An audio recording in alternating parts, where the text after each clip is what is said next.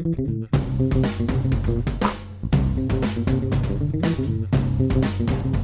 there, it's Gary Parrish. It's Wednesday, February 1st. Welcome back to the Eye on College Basketball Podcast. Got Matt Norlander uh, with me. A wild Tuesday night college basketball.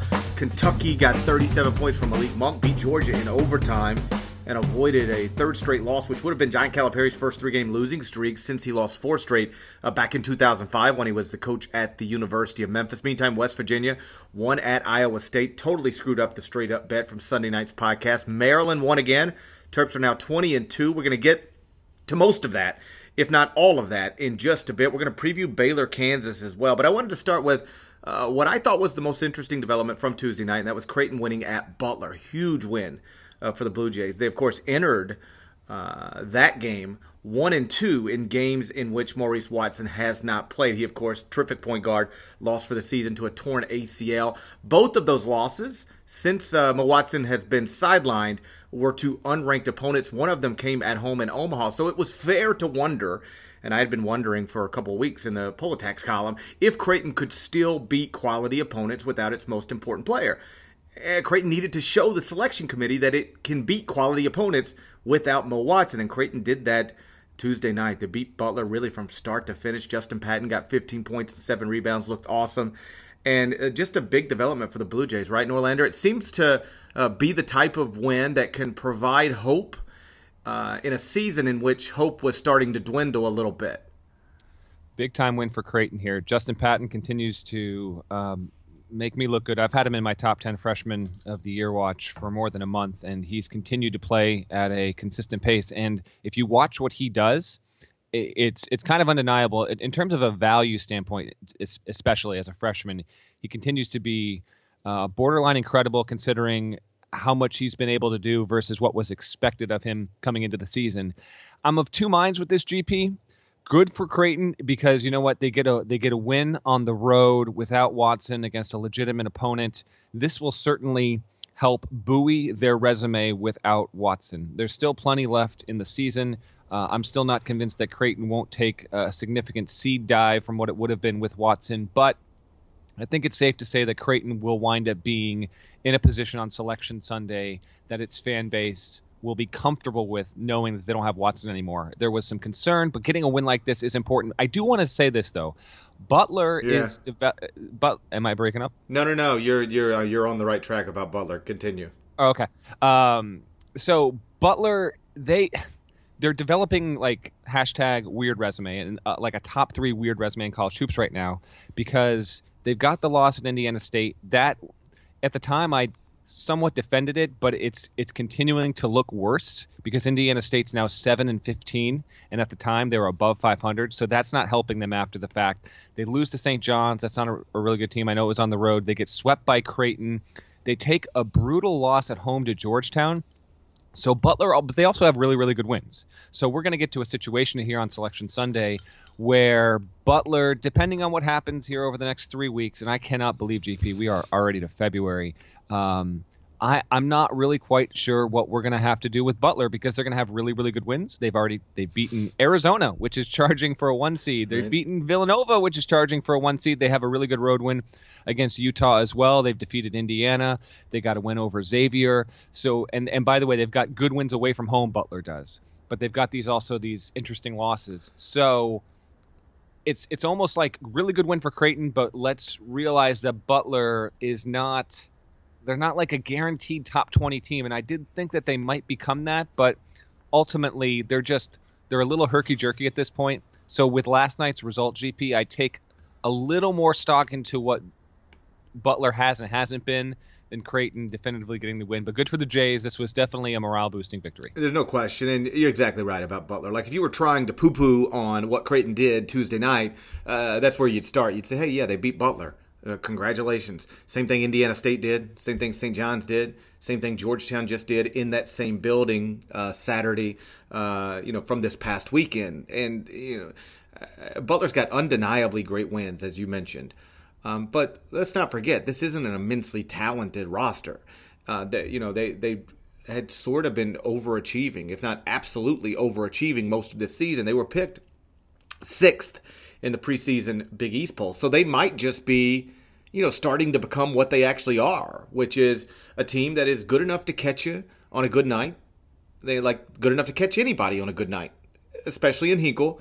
Uh, Villanova being a great example, but they can also lose to basically anybody. And so, if you were trying to discount what Creighton did, uh, that's the way you do it. You'd say, okay, Creighton hit 13 three pointers, and Butler is is uh, sketchy at this point. But I'm not interested in that. Like, um, Creighton fans like they they turn on me uh, because of the back to back Poll Attacks column where I wasn't writing about Creighton as much as I was writing about inexplicable ballots. There were uh, as an there was an AP voter each week, two weeks ago and this past Monday, who moved Creighton up in the rankings. So forget about where you think Creighton should be ranked, 14th, 23rd, doesn't matter. Like there were people watching Creighton lose a their point guard and b games and moving them up in the rankings on their ballot, which is just nonsensical. That's why the Poll Attacks column exists. But like Creighton fans don't interpret it that way. They just say, "Oh man, here's Gary Parrish crapping all over our basketball program again. Screw him." So um, it was. Uh, I tried to explain that in the last Poll Attacks column. Didn't really calm anybody down too much, but it was, in all sincerity, uh, nice to see that program uh, get that win at Butler because uh, I like that staff. I like that program. I've been to Omaha. I've been to that building. The fan base is passionate, um, which is probably why my Twitter mentions turned into what they did turn into. Um, like that's a great college basketball program, and we've talked about this before, and uh, I meant it every time. Like it, it was awful to watch them lose that player in this season because you know, like if you're Duke, you can always expect to be great again soon. If you're North Carolina, you can always expect to be great again soon. And I'm not trying to put a, a, a ceiling on what Creighton can be uh, going forward, but it's not North Carolina, it's not Duke, it's not Kentucky, it's not Arizona. You you you only get these types of rosters where you have maybe the best point guard in America, not from an NBA perspective, but college point guard, at least on the short list of all American candidates. You've got um, a high scoring, uh, you know, transfer from the Big 12, you know, right beside him. And then you've got a likely one and done guy in your front court. Like, when is Creighton going to have those things again? This was a special season in the making, and then it's just gone. And, and while I recognize it's not totally gone, because, like, you know, they're still playing and they won a big game last night, but uh, odds are, and I, I, think Greg McDermott would even tell you this, like, uh, uh, probably not going to be able to do what it looked like they might be able to do uh, before that injury suffered on MLK Day. And so I hated watching that. I hate watching anybody lose their college career to a random injury. I hate watching any team be adversely affected by such an unfortunate thing, but I especially hated it for Creighton because this was a once in a decade situation for them, maybe a once in a two decade situation for them. Uh, so, congrats to that staff, congrats to those players, congrats to that fan base, even the ones who've been mean to me on Twitter, uh, because you deserve good things. And last night was a good thing. Meantime, and this overshadowed it a little bit, but uh, Malik Monk got 37 points in a game at Rupp Arena. Kentucky beat Georgia in overtime. They didn't have De'Aaron Fox, and they got down big early. I think they trailed by 14 points. Afterward, John Calipari in his post-game press conference said, "I don't know how we won this game." And I'm like, "Dude, I know how you won the game." Uh, Malik Monk hit, hit a million three pointers, finished with 37 points, hit the uh, long shot two pointer, not a three pointer. Shout out to Brent Musburger. Shout out to Devin Downey. Shout out to Terry Teagle. Uh, two pointer that sent it to overtime, and then they pulled away there. But uh, God, that would have been I don't know about a devastating loss for Kentucky, but certainly three game losing streaks isn't what they're uh, used to in Lexington. Uh, big time performance from from Monk, right? Huge from Monk because they didn't have De'Aaron Fox on the floor, and for the first 15 minutes of the game, in my opinion, Kentucky looked antsy, uncertain, definitely a team that was missing its point guard in many ways. Looked like Creighton did in the immediate aftermath of losing Mo Watson Jr. They were able to stable themselves to a certain degree. Georgia, man, just a quick note on Georgia before I circle back to Kentucky. This is a, a team with some talent that just cannot beat the best teams it's playing, and it's not going to get to the NCAA tournament. I thought last night was the deciding factor for the Bulldogs, who still have a number of road games left in SEC play, but they're now 13 and 9 and lost out on an opportunity to have just a critical road win against the best team in their conference. And even if they had won, they wouldn't have been a sure thing to make the tournament, obviously. But I thought last night getting that win would have made a big time difference going forward. They can't pull it out. They should have won in regulation. Didn't happen. Instead, Kentucky wins in overtime. I did love the fact, by the way, that Musburger's last game was uh, an overtime game. Uh, a little bum that he is uh, no longer calling games. It's it's honestly it's uh, it, he's one of the best, man. I, I, I love him, and uh, it's it's a real bummer. I know many listeners feel the same way. I'm so glad that that game went to overtime, so that I know, his, I know, last because- call yeah. wasn't because he screwed up. He screwed up the monk shot. Like he was like, "And Kentucky's got the lead." And It's like, no, Brent, that was a Yeah. two pointer. So I'm glad that he got that. Like that. That would have been bad. I know. And by the way, the game hit the over, which was very appropriate for, for a Musburger game. With Kentucky, listen, if they lose, I'm writing a column about their three game losing streak and whatnot, but they're able to win it. Monk was huge. He needed to be huge with what he was able to do. And by the way, like, here's the thing about Monk and why I, I like him so much, but he can be frustrating is he's still like, he had 37, but he didn't have an incredible game. Like he he needed to come up big late, and he did. But uh, there were plenty of, of situations where he was not um, taking good shots. He was good from three, but he was only three of ten from uh, from two point range. And what's interesting, and I had this in Tuesday's freshman watch update, Monk is weirdly significantly better GP when he is being defended. Uh, his field goal rate and his points per shot when there is a defender in his face is so much more successful than when he's wide open, which I find to be a little bizarre um, because that's certainly not common. But what he's been able to do has certainly been huge. And for Calipari to get this kind of win, I definitely I, I saw some of the presser, and it's now reached a point here. If we want to take a, just a little bit of a step back and, and look at what Kentucky is, it's definitely reached a point here where Calipari's got some frustrations. This team, while still of top ten quality, probably and top three, top two potential, has not met Calipari's expectations. In the preseason, he said, "If this team isn't the number one team on defense in America, I will not have done my job." They're not even legitimately a top 10 defensive team in the country right now. They've got a lot of talent, but you've seen them go 1 and 3 against the best teams that they've played. You've seen them nearly lose to an average Georgia team on the home floor. So there's still stuff for Kentucky to figure out here. Not having Fox was a big deal in my opinion. If he was on the floor, I don't, I don't think that Georgia would have been, you know, commanding the first half the way that they did, even if they played a really good game. So as we just head into February, it's it's pragmatic and okay to to look at Kentucky and say, okay, at this point, even though they're they're a good team, they're 18 and four overall, they have underachieved underachieved to their own coaches' expectations through the first two and a half three months of the season. And how about this stretch for Georgia that they're now in the middle of? So they play at Kentucky on Tuesday night, overtime loss. Next up, at South Carolina, then home against Florida, then at Tennessee, then you get home against Mississippi State, then you got to go uh, Kentucky at home, and then at Alabama. So basically, they're going to play a five game stretch against four top 40 KenPom opponents. And that is, uh, that's not normal for an SEC school because they don't have that many of them. Just a really rough stretch uh, uh, for Georgia. But uh, to your point, yeah, like Kentucky, you know, they, uh, the talent's there. If you, you know, if you start, I mean, they're the exact type of team that could just, it clicks in March and you, you, they're national champions. It's happened before when they were the eight seed. They played Wichita Yeah. State. I, I don't. I don't want to compare that team to this team because there's there's not a lot of total parallels. But we have definitely seen GP, Kentucky basically just kind of fumble in the dark for two and a half months, and then when it actually matters, the light goes on, and they get to another Final Four. They've done it almost every year under Calipari. Right. So, you know, when you've got elite level talent, and they do, when you've got lottery pick talent, and they do, you've always got a chance. I'm not going to say it doesn't matter what happens in November, December, January, February. Um, but once that tournament starts, if if whatever switch needs to flip gets flipped, uh, you got better players than almost everybody, if not everybody, you're going to play against, and that's a uh, uh, typically a good advantage. Let me tell you about SeatGeek. Buying tickets online for sports concert is always, always been a confusing process because you don't know where to go. You don't know if you're getting ripped off. You don't know if you're getting the best deal. You don't have to worry about that anymore because of SeatGeek. It's different. What they've done is created an amazing app and a website that makes it easier than ever for fans, for you, to buy and sell tickets. SeatGeek is always the first place I go. It's where Norlander goes. And here's the reason they're going to handle the price comparison for you. They search multiple ticket sites, and that way you're going to be insured the best possible deal.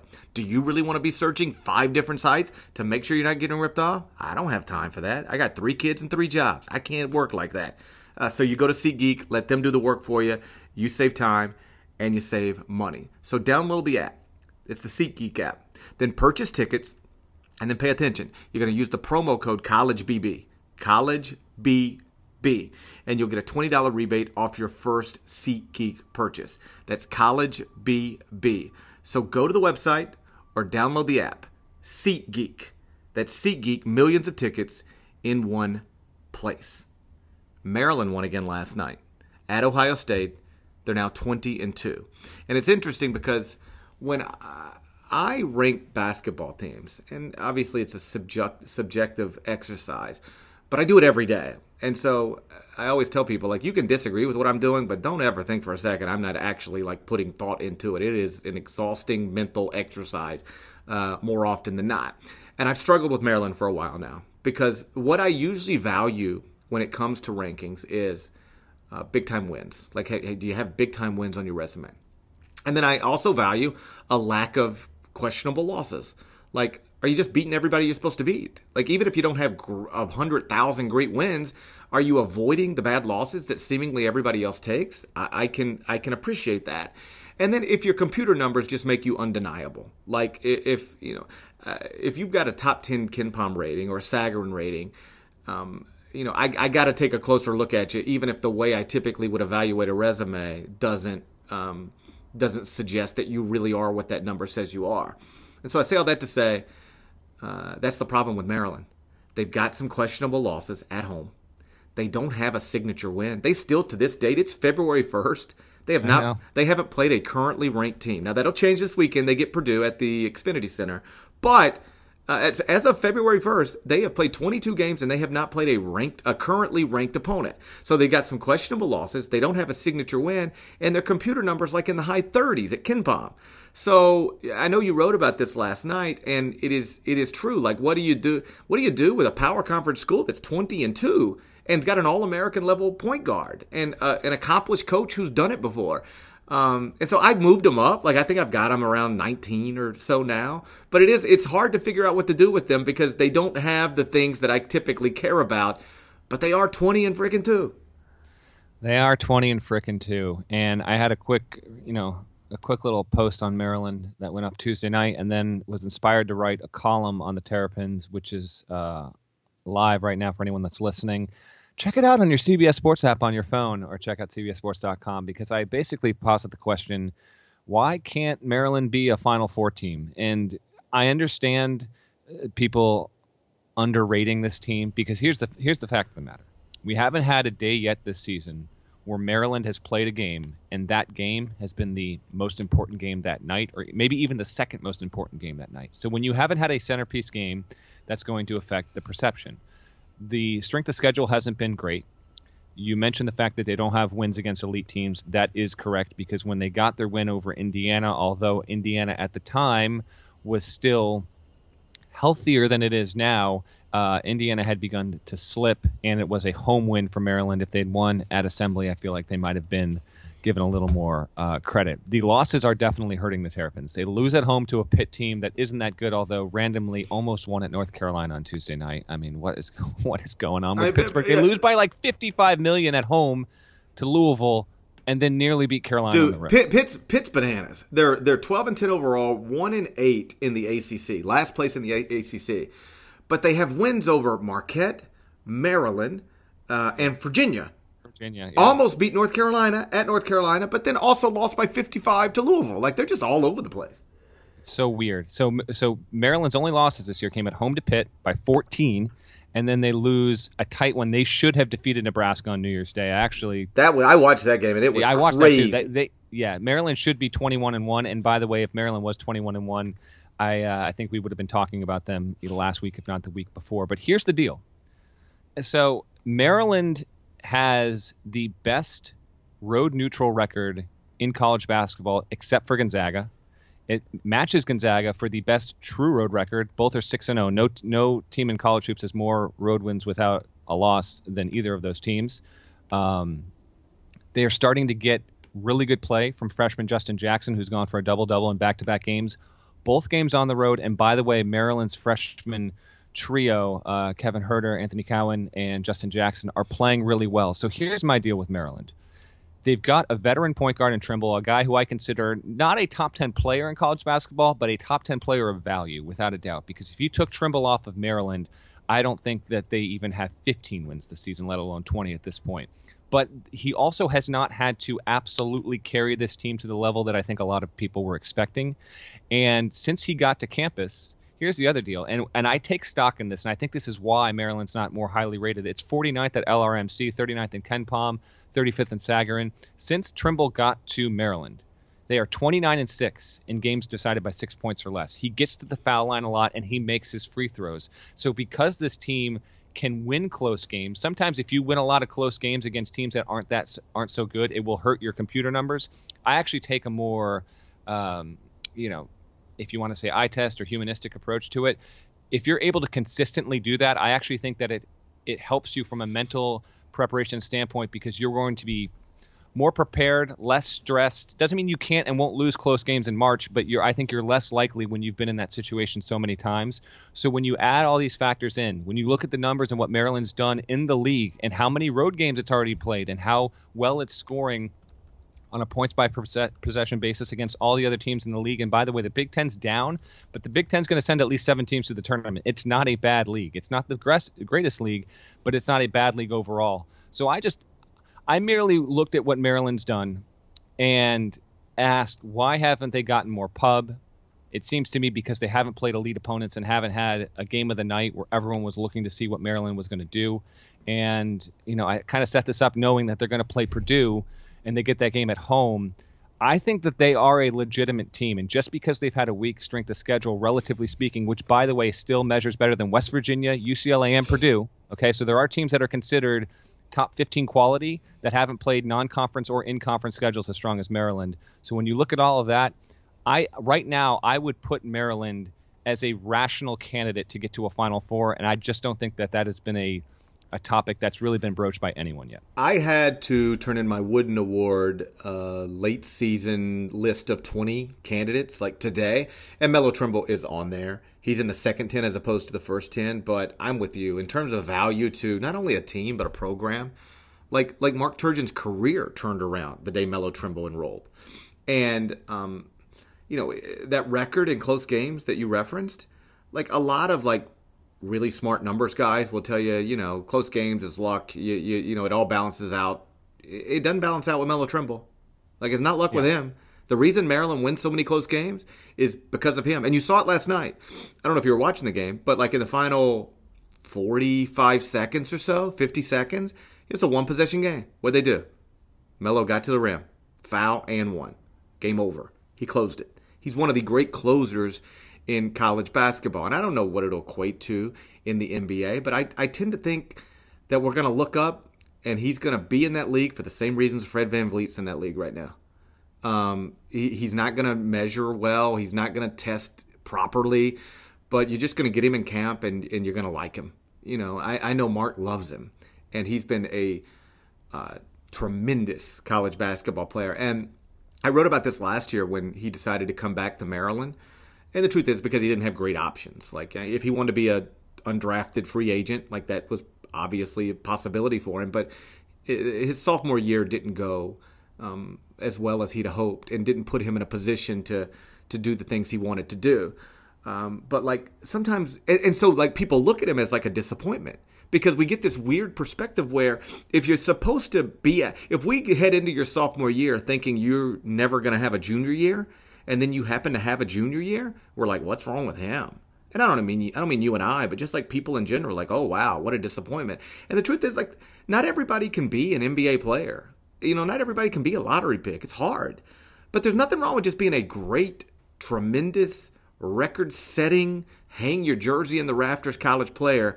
And Melo Trimble seems to be on track for all of those things. He has meant the world to that Maryland program.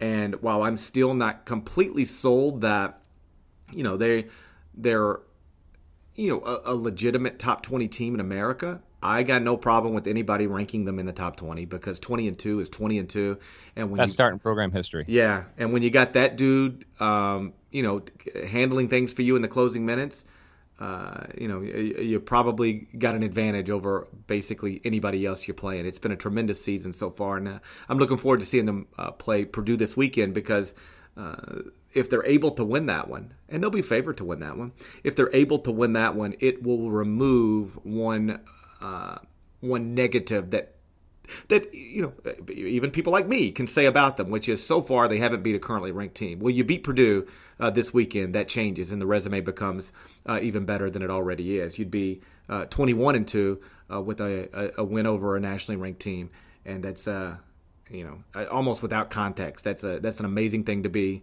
you know in the month of February. West Virginia went to Hilton Coliseum last night, beat Iowa State. Um, I thought that Iowa State, I predicted, would beat West Virginia. I knew they were underdogs, but I was willing to take them straight up. It didn't work out. It didn't even come close to working out. West Virginia uh, ha- handled them pretty easily. And uh, Iowa State's now lost three games inside Hilton already. So, three games before the calendar even hit uh, February 1st. That is not Hilton Magic. That is the opposite of Hilton Magic. That is Hilton, Hilton Tragic right there. that is Hilton Tragic. And I, I, think it's the first time they've lost three games inside that building since uh, 2011. So it's been a little while. Um, but like West Virginia, like, you know, that's a, uh, you know, I, they've got some big time wins. You know, they've beaten Baylor, they've beaten Kansas, they've beaten Virginia, and now they've won at Hilton. Like the idea that you could beat the teams that are ranked second and third in the AP poll right now you got wins over both of them, convincing wins over both of them. You got a road win at Virginia, a road win at Iowa State. I know Iowa State's not great, but that's still Hilton Magic. You know, Hugs is having a terrific year. He is, but I'm gonna totally flip this on you and stick with Iowa State here because West Virginia's good. Uh, listen, they're, you know, they're. I wrote three weeks ago that this is a team that can get to the Final Four, even if you can't name one dude on that roster. Um, is there anybody you haven't written about that you don't think can get to the Final Four? I know we're kind of hitting, we're kind of hitting the theme here, but no, legitimately with with West Virginia and Maryland, I do I genuinely think both teams can. Iowa State, however, no. Um, this is listen, GP in the preseason.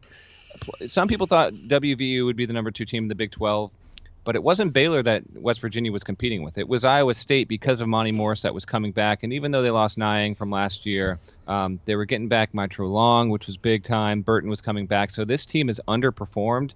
It's not a good sign when you have multiple instances of losing back to back games. Uh, that's happened now three times with Iowa State this season. They're 13 and 8. They are in danger of not making the NCAA tournament. They still got plenty of opportunities here but they got to turn around. They got to play Kansas on the road on Saturday. Unlikely to win there, to say the least, because Kansas almost never loses at home. Then they got to play at Texas. It kind of a must-win in my opinion because they'll probably lose at Kansas, be 13 and 9 and 5 and 5 in the Big 12. And right now, Iowa State has a win over Miami, solid. That's all they got in non-conference. In the league right now, their best win is at home over Kansas State, and it's debatable if Kansas State will wind up being in the NCAA tournament. So I know Cyclone fans are are well aware of the fact that their their season right now is they they're not used to getting to February in recent years and having this much uncertainty about what's going to happen in March. But right now, eh, to me, the, the Cyclones feel like a 50-50 proposition to get uh, to Selection Sunday and have their name called by Greg Gumbel. So it will be interesting to see what happens here. They've got to win every single game they have left at home. That's Oklahoma, TCU, Baylor, and Oklahoma State. Minimally win all those, and I think if you can't steal one on the road, then this is just blind projection GP and nothing happens in a vacuum. But if you tell me that Iowa State wins all its home games but loses all of its road games, I'm probably thinking they need to make the Big 12 title game to have an at-large case because there's just not enough in the non-conference there, and they've already just they, have taken on too much water in league play right now. You mentioned um, TCU as an upcoming opponent for Iowa State. Uh, they've already beaten Iowa State once, but how about this? Am I the biggest jinx ever? So a few weeks ago, I read a column about how everything's going perfectly at TCU. Jamie Dixon's already turned this around. Literally hasn't won a game since. okay. Me- meantime, even before that, I wrote a column about Minnesota being ranked in the top 25, first time under Richard Pitino. Literally hasn't won a game since. Who's the next victim? I don't know. Who should I get? Who should I get? Who should I get? We get to Baylor, Kansas. Let's look here. Let's look at. Uh, Who, let's look at the. Well, I'm writing about. I'm writing about Cincinnati for Thursday, so you can't take Cincy from me. But uh, who, who else is? Whose season could I ruin? Uh, there's there's got to be a listen. If you want to derail the New Mexico State train, I think that's that's out there for the taking. Got no interest in um, that. I could go. I could go ruin Dan Muller's season at Illinois State. That's listen. There's there's something happening there. They could be better than Wichita State, 18 and four. You could definitely just uh, just totally crap over Dan Muller's life. I, I don't want to. I've known Dan for a long time. I don't want to ruin his season. Um, what about your guy Kermit?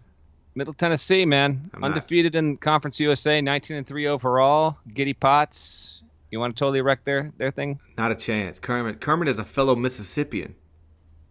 I don't want to do that either. Huh? You know where you know what you, you got to write about something here. Ker- Ker- so it's gonna have to be. Kermit Davis. Kermit Davis is from Tupelo, Mississippi. You know who's you from? Tu- to, uh, you know you know who's from Tupelo, Mississippi? Born. Who? Uh, I can't tell you off the top of my head, but I feel like there are people that have come from Tupelo, Mississippi, aside from Uncle Tupelo. Elvis Aaron Presley. Well, he, that's where he was born. Okay, born in Tupelo, Mississippi. Yeah, shout out to Tupelo, Mississippi. Hey, listen, you know, I think what we're leading to here, GP, is um, it's time for you to to end Gonzaga's undefeated season. I could, I could, I could end Give Gonzaga. you a call, get it done, get this column up before Thursday night because they play at BYU. I could ruin Gonzaga's season. I don't want to ruin Gonzaga's season. I talked to Mark the other day when after they became number one in the AP poll, and he was like, he's you know, he, Mark's so laid back, like almost like he's just you know he probably like got the phone call and said, oh that's cool, and then like tried to see if he could go fishing for the rest of the afternoon. Um, but like he said, it's amazing to him how excited it makes everybody else like the fans and the administration and the players and their families and the students. Like that really you know people it's sort of a cliche dumb thing to say like rankings don't matter. They do matter. Ask mark few like uh, uh, go go to that campus right now and, and and see if it matters having a number one beside their name um, and and you know I, I said like how did you address it with your team and he said, you know, like there are going to be people out there who question whether you're the best team in the country, and that's fine. He said, but there are people out there and I thought this was interesting. He said, There are people, he said, this is a big ass country. And there are people who think you're the best at something in this entire country. And I don't care whether it, you're a basketball team or a doctor or a student, anything. If you, in this country, if there are people who think you're the best at it, at something, that's a that's a that's a hell of a deal. And so, like you know, be be proud of yourselves. And I thought that was a good way to address it with his team, and it does you know provide some some proper perspective. Like, you know, there's a whole bunch of teams playing basketball in this country, 351 at the Division 1 level. If whether you are actually the best at, at, any moment, if there's enough people out there who think you are to make you rank number 1 in an AP poll and a coaches poll and a top 25 and 1, that's a that's a pretty good deal. So I don't want to ruin that for Gonzaga. Ah, I mean, listen, there's no saying that you're going to ruin it, but uh, but you know that seems to be the prime candidate here. That's all I'm saying. Yeah, I'm not interested in that. We'll explore this later on in another podcast. I'll ruin something else, but I, I, in all sincerity, I apologize to Jamie Dixon. I apologize to Richard Pitino. This was not my intent. I didn't want to make your season spiral the wrong direction. I was trying to bring uh, positive attention, and it just got mixed up uh, somewhere. Big game tonight inside Allen Fieldhouse. It is number two Baylor against number three Kansas. Jayhawks are a six and a half point favorite. Uh, both both teams both teams are seven and one in the Big Twelve right now, and they both have only lost in the league at West Virginia. So they've got essentially the exact same resume, except if you're looking at total resume, Baylor's is superior because they don't have a neutral court loss to Indiana. Kansas does. And I think they've got nine top 50 KenPom wins. Kansas has seven. So Baylor does deserve to be ranked ahead of Kansas right now, no matter where this game goes tonight or where this season unfolds.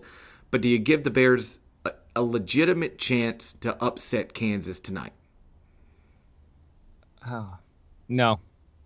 I, I don't give them a legitimate chance. Hater. I give them a chance, legitimate my scientific breakdown of that method would be say 40% or better and i can't say that that's going to be the case. I'll take kansas to cover oh no uh, six you said six and a half? Yeah. I'll take that. Uh, i'll take that. Um, they won't have uh, bragg.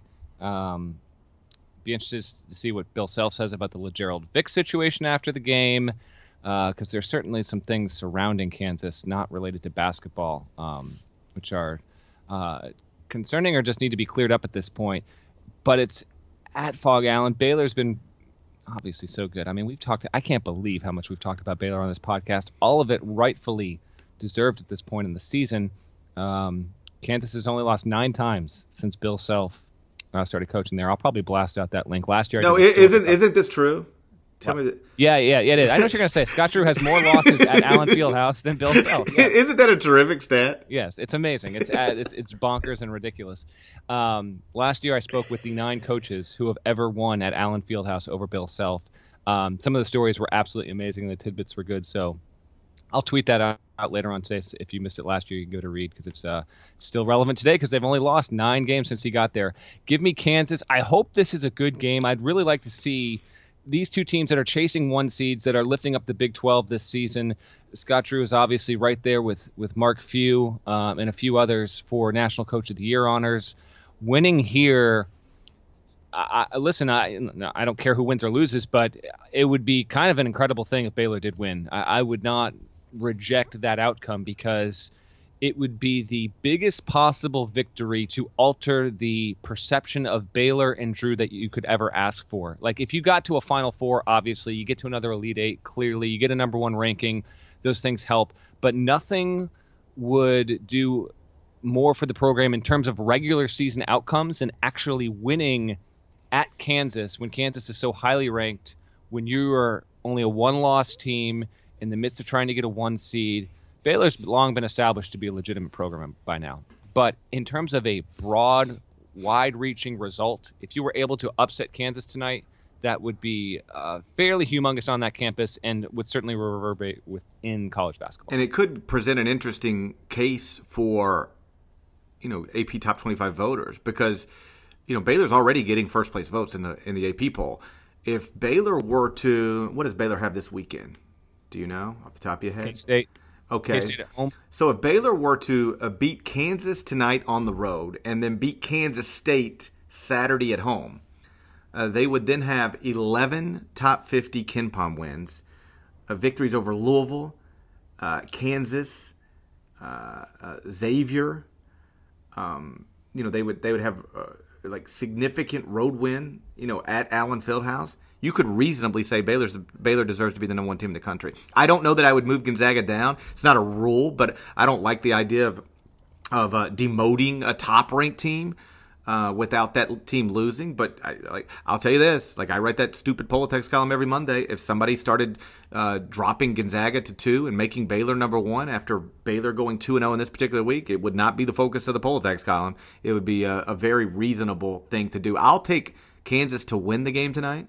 Uh, but I, I, I'd buy it up to seven. I'd take that six and a half, buy it up to seven, take plus seven. Yeah.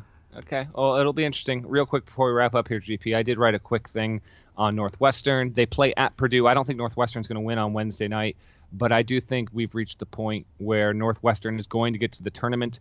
Their their resume is actually, um, it's it's relatively weak in general. They have a win over Dayton that's nice. Um, they've defeated Indiana on, on Sunday in in definitive fashion, but Indiana was was shorthanded. But they are seven and two. They've never been this good. We talked about Maryland best start in program history. Northwestern's 18 and four. That's the best start in program history. They haven't been seven and two in the Big Ten since the 1930s. Obviously, Northwestern's famous for never getting to the tournament. While I think they'll lose tonight, I just think it's an inevitability. This will be the year that the Wildcats get to the tournament. But if they don't, I will have trumped GP for all the damage he did to Minnesota and TCU, nothing will compare to me writing that it is a guarantee that Northwestern makes the tournament if that does not happen. But even with the loss tonight, I think they're still in fine shape and will wind up uh, getting there. I agree on both points. I think they lose tonight, uh, but they ultimately do make the NCAA tournament, which would be a remarkable achievement, an unprecedented achievement for Chris Collins uh, and that program. Remember, uh, you can subscribe to the Eye on College Basketball Podcast on iTunes. That's the best way to get the latest episodes as quickly as possible. So please go do that. Thank you all so much for listening. We will talk to you again, actually, tomorrow night, Thursday night. Why Thursday instead of Friday? We'll explain why on the next podcast. So make sure uh, you're here for that. Until then, uh, take care.